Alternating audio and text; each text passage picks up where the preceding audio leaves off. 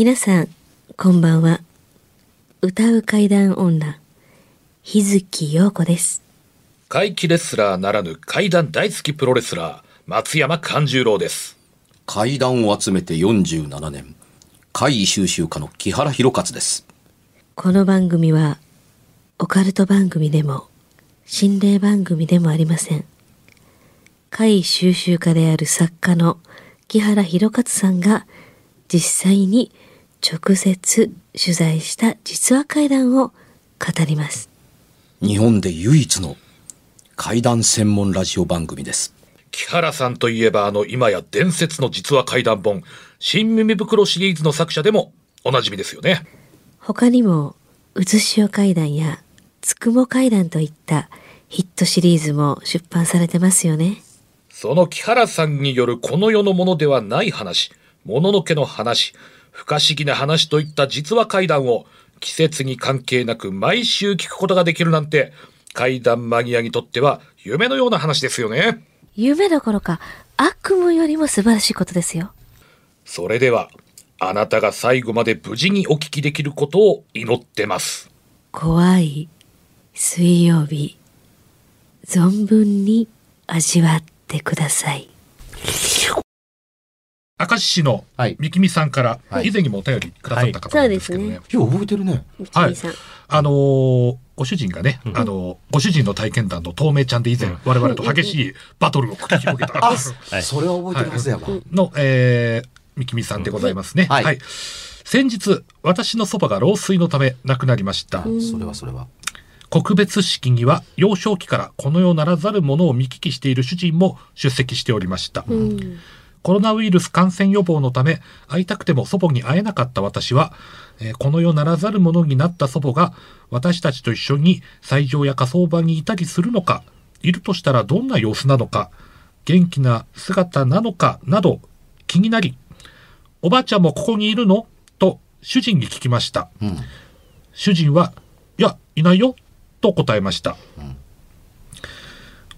えー個人らしきこの世ならざるものは全く何も見えなかったとのことでした、えーそのことについて主人はそれぞれの宗教で信じられている場所へ無事に旅立てるように葬式を行っているのだからいないのが当たり前でこの世に留まっている方が良くないというような解釈をしており私もあそれもそうだなと思いました、ということは、斎場や火葬場でのこの世ならざるものの目撃談ってあまりないのでしょうか？あれば聞いてみたいです。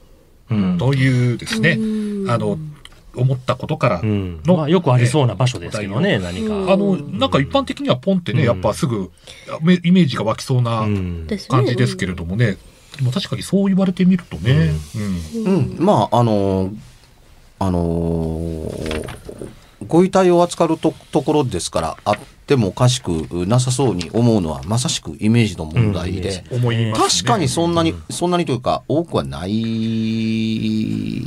ですね。で、あの、そもそもからして、あの、すえーね、あの、カスをダビに付すところはい。うんって、持ってきて、燃やすわけですから、うんそこに別に長いで置いてあるわけでも、わわあの、置いてあるわけでも何でもなかったうんりするのと、あの、怪異現象というのが遺体と関係があるのかというと、おそらくないです。うん。うん。だから、あのーまあ、理屈から言うと、まあまあないですね。うん少なくても、お別れする場所の最上の方が、うん火葬場よりはええ、最上の方が、あの、別れを惜しんで何かが起こったと人が感じる、う、う、う、う、度合いは高いような気がしますね。あーまあ、お通夜とかお葬式とかの。まあそうですね。で、でも、あの、それは、あの、シーンと静まり返っていて、人間の心そのものもセンシティブになってるから、うん感覚鋭くな,、なってるねなぜ、うんそこにいる全員が全員基本的に亡くなられた、亡くなられた方のことを考えてるわけですから、ううん、ん。あのね、ことっとでも音がしようもんなり、ね、普段なら気にならないものが気になる心理状況下にあったりするので、物語として、物語はできやすいですよね。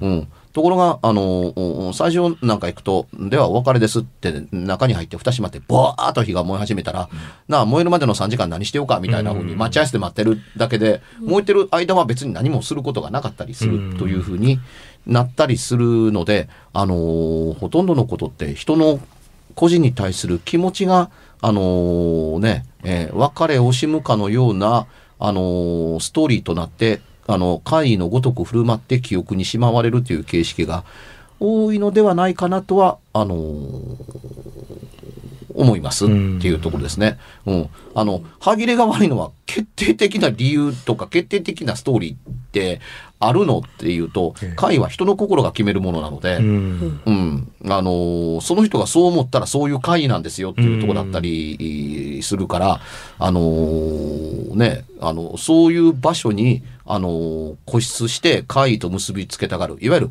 あの、お墓に幽霊が出てくるっていう話が昔よくあったりだとか、はあの、柳の下に幽霊がよく出てくるだとかっていう話だ。などというのは、あの、人がそういうふうに作り上げたものを、たくさんの人が共有することによって出来上がった一種の常識化した階段だったりするうん。わけですけど、あまあ、あの、あるわけないよねって、骨しか入ってへんのにとか、うんあのね、えー、エコーしてもらってお墓に入ってんのに、なんで出てこないかんねん、うん。とも言えるし、誰もおらんところに現れてどないすんねんって、何にも訴えられへんのに。こういうふうに説明されると、ああ、なるほど、そうですよねってなるんですよね、やっぱね。うんまあね、ううん。ん、あのー意思あるものならい、いくらなんでも効率を考えますよ。うん。私伝えたいことがあるんですって、ん誰にって言ったら誰だにって言ったらそっち行きゃええやんかっていう話に当然なるわけですよね。つまり、あのー目的があって意思があるのであるならば、伝えた相手が関係なければないほど、あのーここ違うよ。うん。あ、僕違うし、うん、あ、時代違うからとか、うん言われたら、え、あ、そうなんですか？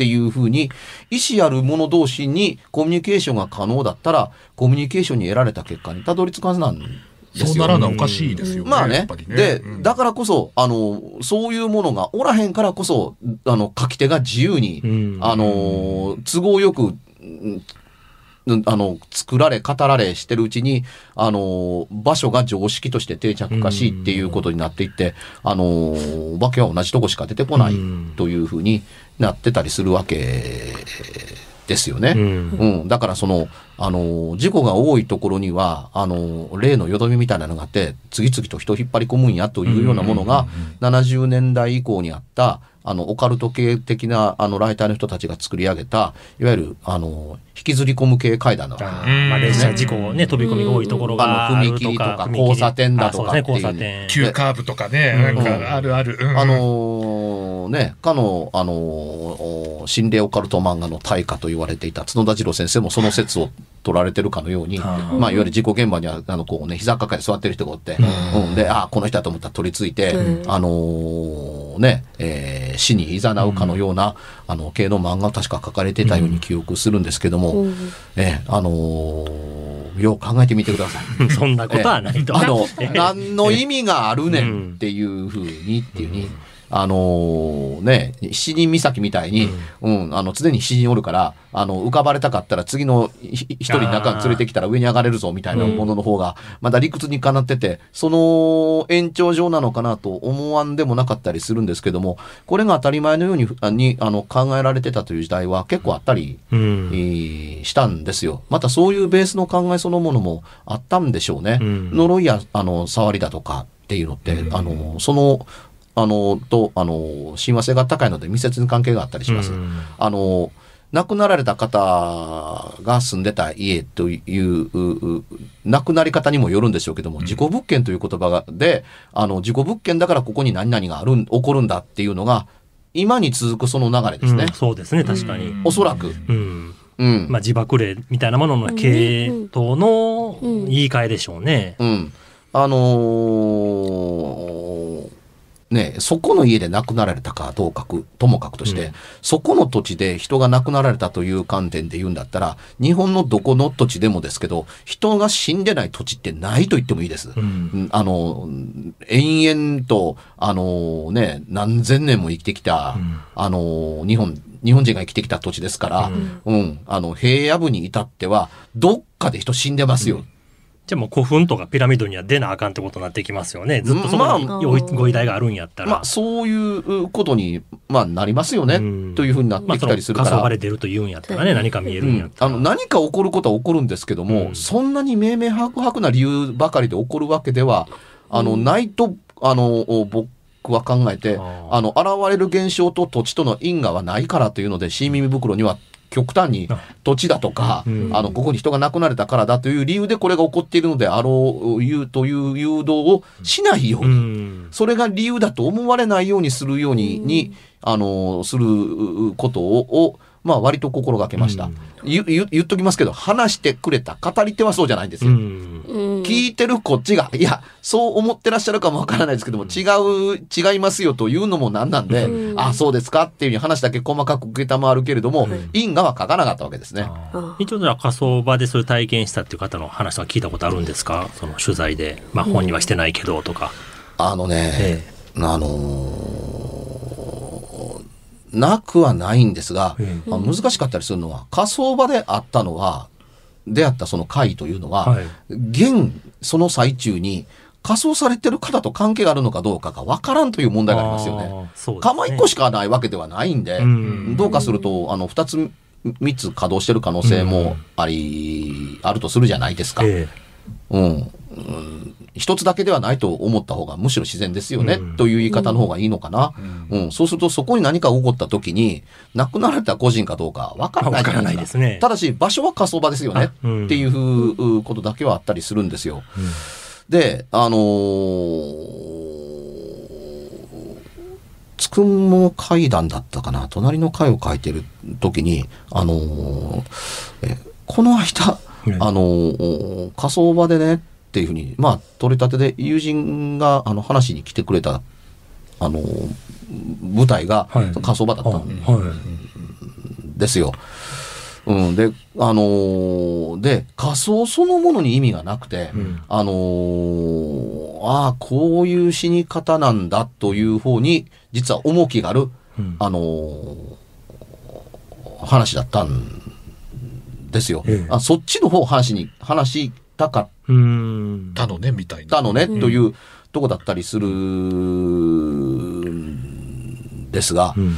でね、えー今の事務所の、えー前の事務所の、その前の事務所の、その前の事務所だから、めっちゃえーっとね、新耳袋の第9夜の最最後に出てくる、あの、迎賓館、あの、移築された迎賓館が建っているう場所の、えー坂の下、東京都渋谷区にあるあの事務所、3階作りの一戸建てに、あの事務所を借りてた時、えーまさにその、あの、新耳袋の携帯サイトの運営を、あをやってる時の、あの、建物ですよ。え。1階がサーバールームと風呂場、ええ。2階があの台所とリビングで、3階があのみんなが寝れる場所うん。という形で、あの、一つの建物にそうやってまとめて、あの、目視チェックをしなきゃならなかったので、BBS の。うん。うん、そうせざるを得なかった、そういう建物でなければならなかったんです。あよ。はい。うん。で、あのーだから2階がいわゆる僕の執筆場であったりだとか、ええ。みんなでご飯食べる食卓だったりするわけと同時に、そこで取材をする場所です。だったわけですよ。でそこでその話を聞いていて、ええ。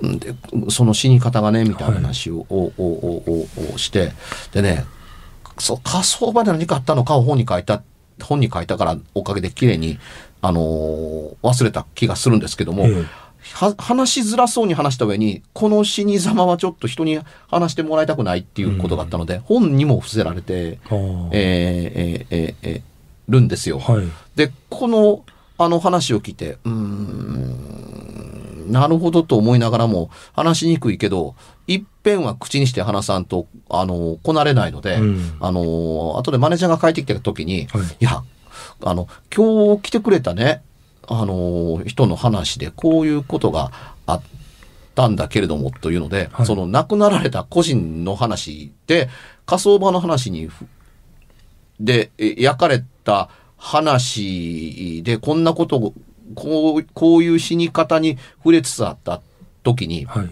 その今と台所の間のあのーちょっと出っ張った壁の中、はい。壁の中というしかないですね。厚さ8センチか10センチしかない、ほんのその角から出っ張ってる部分の、の中から、爪を立てれて、えあのーどう言えばいいでしょうね。ノックするような音がえ聞こえ出したんですよ。はい壁の中から。ええ、壁の中から今朝音が聞こえて、え、聞こえてるよっていうふうに、いやこの話ちょっとやめとくって言うと、え、止まりましたね。でこの爪を立てる音がした時に、そのええ、開発部の人間が、なんですこの音っていうふうに、あの、音聞きに来て、聞きに来た、あのーぐらい。で、この話良くないのかなとかっていうふうに、まあ、あの、思ってた、はい。こんなこと、そんなこと起こったことがなかったので、うん。ええーでね、その、その時の、あの、壁壁面には、あの、映画版の新耳袋のポスターとか、ええあの、トトロのポスターとかって、ポスターがザーッと貼ってあったんですよ。これはい僕の事務所に、このラジオで聞いてる、き聞いてて、当時この、ここに来たことのある人聞いてたら、あ、それでって思い当たる人いっぱいいると思うんですけど、はい。あのーポスターだから、まあ、額に入れて、いわゆる壁にそのフックをつけてうんかけてあるわけですよ。ええー3枚か4枚壁にずらーっと並んでて、お客さんに対する見栄えを良くしたと思うんですけども、えもう一度この話、執筆前にええ、あの、こなれるために、あの、話そうとした時に、はい。この爪が立った時と同じタイミングの時に、はい。ガターンっていうでっかい音がしてええ、ポスター4枚全部落ちたんです。で、そっから先、はい。あのーフックに、なんでフックから紐が同時に外れるんやっていう、その、いわゆるあの、あの、鍵型というか L 字型の、ま丸いやつといえばや、はい。こっから、で紐は切れてないんですよ。えポスターの額をぶら下げてる、あのー額が落ちようかと思うと、ええいっぺん上に上げなあかんのそうですそうでね。すね。一遍上に上げてからパッて流すと。外さな4枚一そうそうそう。だだから、ただ真上に上げただけでは元に戻るから、これがどうやったら4枚同時にっていうふうに、あの思うんですけど、4枚ダーンと落ちたんですよ。うん。で、それからというもの、あのーこれがスタートラインで、あの、ここの場所で階段を喋ろうとすると、4枚同時にポスターが落ちるんですよ。えー、なそれだけじゃないってことです一回だけじゃないってこと？2度か3度は続いて、えー。で、で、さっき言ったそのね、あの、これ当時うちの事務所に来た人みんな覚えてると思いますって言ったら何覚えてるかというと、うん。うん。あの、落ちるのが怖いから、うん。うん。あの、壁に立てかけてポスターの額を。で、かけフックはあるし、紐はついてるし、かければいいのにとみんな思うわけですよ。うん。あ、ちょうどここにラジオ関西のプレートがあるでしょ、これみたいに窓に立てかけてあるあわー壁に立てかけてあるわけですよ。みんな、けげんそうな顔して、どうして壁にかけないのって、壁にかけるための額でしょって、いや、うん。全くその通りなんだけど、かけてもかけても、あのー服から外れるんですよ。うん。それも階段の話の時に限って。うん。で、僕の事務所は階段の話をする確率が高いところなので、ね。つまりよく外れるわけです。4枚1辺というのはさすがに1回か2回なんですけど、あのー、1個だけが、ダーンと、それもこう、うん普通落ちると思ってないから、ええ。注意してないでしょ、うん。注意してない時にダーンって音がするか見てから、うえっとびっくりした。見見ると、そのポスターが床に縦になって、あの、落ちてたりするわけだから、うん。き気味が悪いですよね。うん。うん。気味が悪いついでに言うと、先週の収録の時もそうやけれども、階段喋るとね、あの、僕のヘッドホンのお音がみ右に左にグワングワン回るんですよ。またですか。音が。うん。別に他は何もないです。どうもないです。全然私たち大丈夫。こういう経験はここでは僕あんまりないんですけどね。うん。そのそうですね。ヘッドホンがおかしいので、ちょっと耳が、あの、え変になりそう気持ち悪い感じですか？うん、あの、音が回ってるみたいな。もうじゃあキャラさんピンポイントを狙ってきてるような、うんということですそうよね。そういう方針になってきてるんですかね、うん。もう、うん。方針ってないや方針って。あの新しい機材になってから それをちょっと皮切りに、うん。うん、まあ、どうなんやろというところですけども、その、うんあの、きっかけが火葬場で体験したんですけれどもねっていう親戚の方が亡くなられた話やったのが印象的だったんですけれども、火葬場に大きな意味があるようには僕には、要するにその今まで会ったことがない人が最後に会った場所が火葬場なんでしょ？みたいなもうんんですね。一番長く接したのがっていうような感じにしか取れなかったんですけどもね。うん。で、あのーもしね、ええ。野菜が喋ったら、はい。え、何を言い出すねんっていうのはともかく、んもし野菜が喋ったら、八百屋の店先ってうるさいと思いません？うん、そうですね。うん。だから、うん火葬場でもし貝と結びつけたら、うん火葬場大変にうるさいとこと思いません？確かに。そうですね。確かに。うん、つまりうん、あの、こんだけ話集めれてる人間がないわけじゃないですけれども、あの、たくさんあるんだったら、火葬場賑やかで、いろんな形で清めてなかったらあかんから大変でしょっていう話になるんだけども、そうじゃないので、あの、この方のご主人のおっしゃる通り、あの、上に上げるのが目的なところで、このようにの残ってるわけないやんかっていうふうに考えた方が、まあまあ、理にかなっていて、理にかなってるから何もこれの違うかな。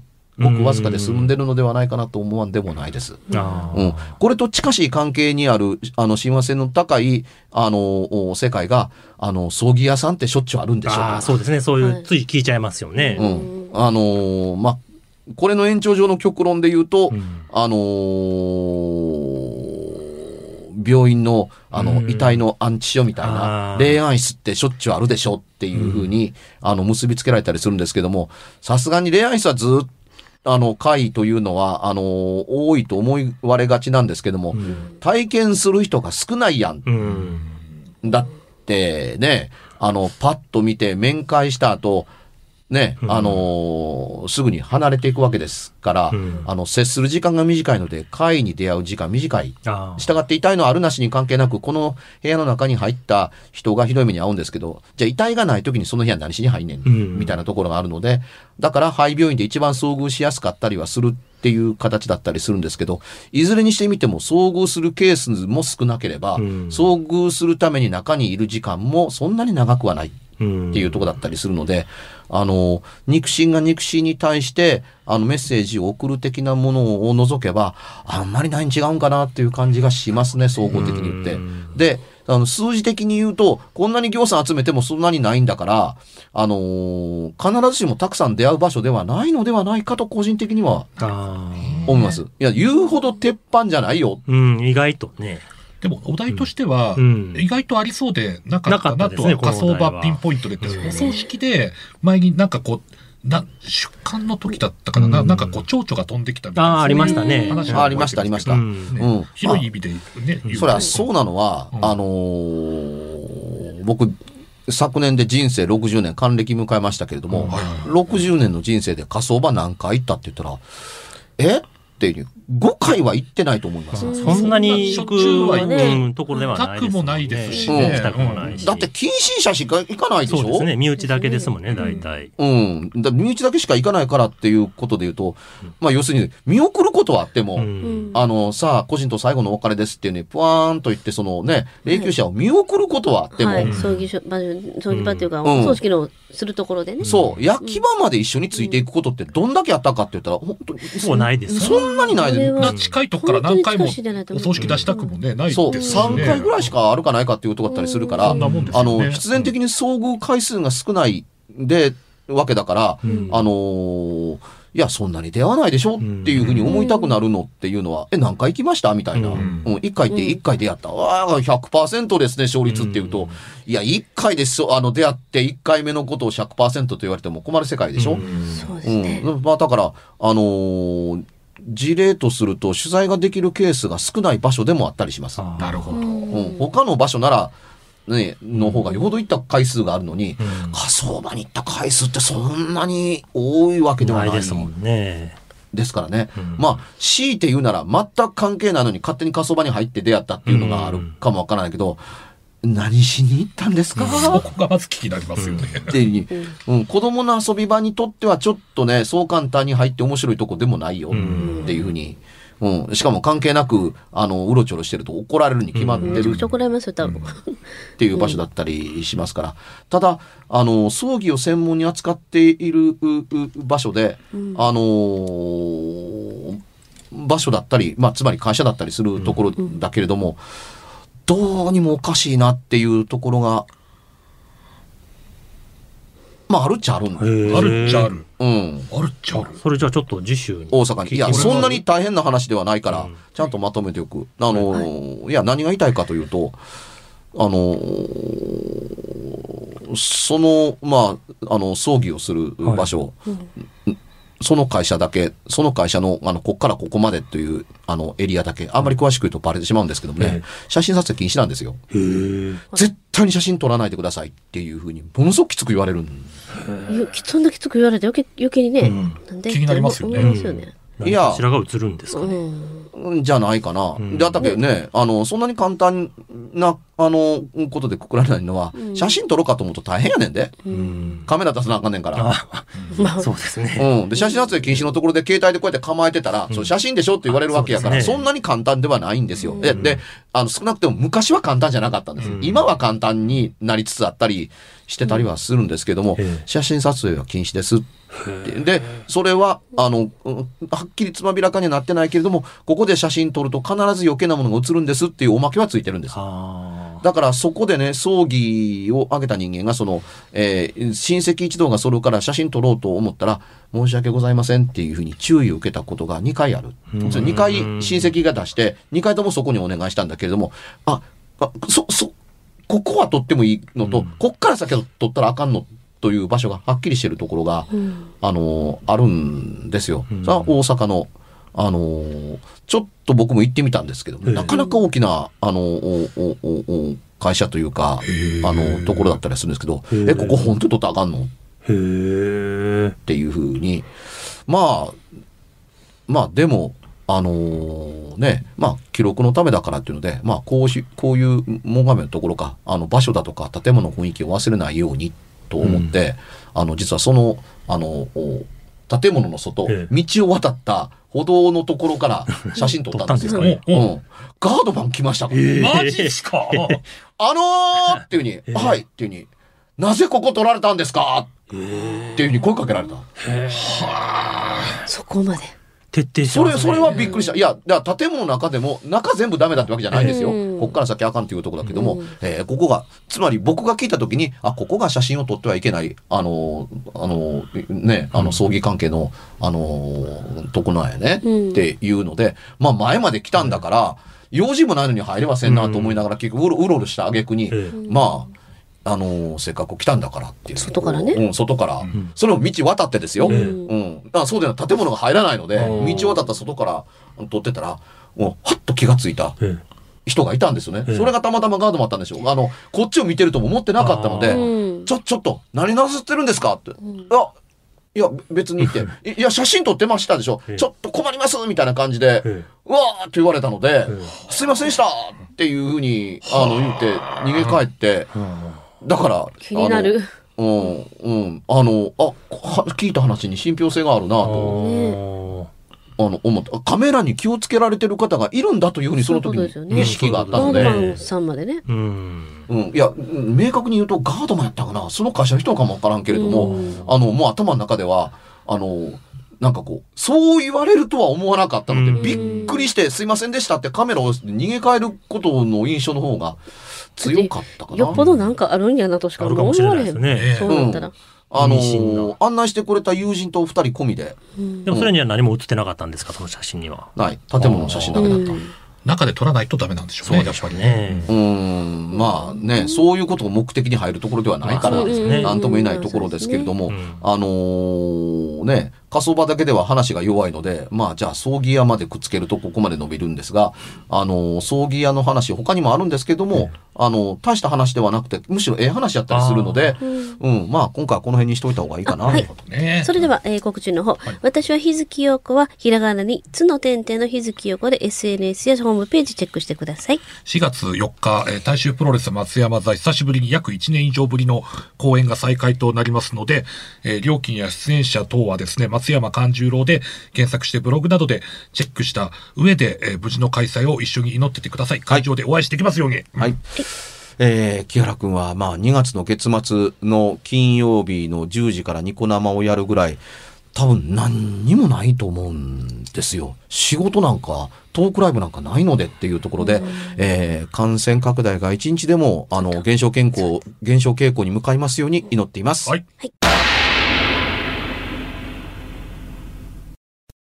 番組では、別冊怪談ラジオを販売しております。ちょっと普通の地上波のラジオでは放送できない僕の体験を、あの、語っています。二度と本の形でまとめるつもりのない話が入っていますので、ぜひお聞きになってくださればと。どうやったら帰るの？詳しくは、ラジオ関西の怪談ラジオのホームページをご覧になって、ぜひともお買い求めいただければと思います。今夜はいかがでしたでしょうか？何もなければいいんですが。え？ちょっと、あなたの城、誰ですか？番組ではお便りや感想のほかあなたが体験した怖い話やあなたが聞いた身近な人の不思議な体験また怖い写真や曰く因縁のあるものなどもお待ちしています。メールの宛先は、階段アットマーク jocr.jp k-a-i-d-a-n アットマーク jocr.jp ファックスは078-361-0005 078-361-0005おはがきは郵便番号650-8580ラジオ関西階段ラジオ怖い水曜日まで。ぜひ、本物の怖い話を私に教えてください。お相手は、歌う階段女、日月陽子と、階段大好きプロレスラー松山勘十郎と、そして階段を集めて47年、木原博一でした。それではまた来週、お耳にかかりましょう。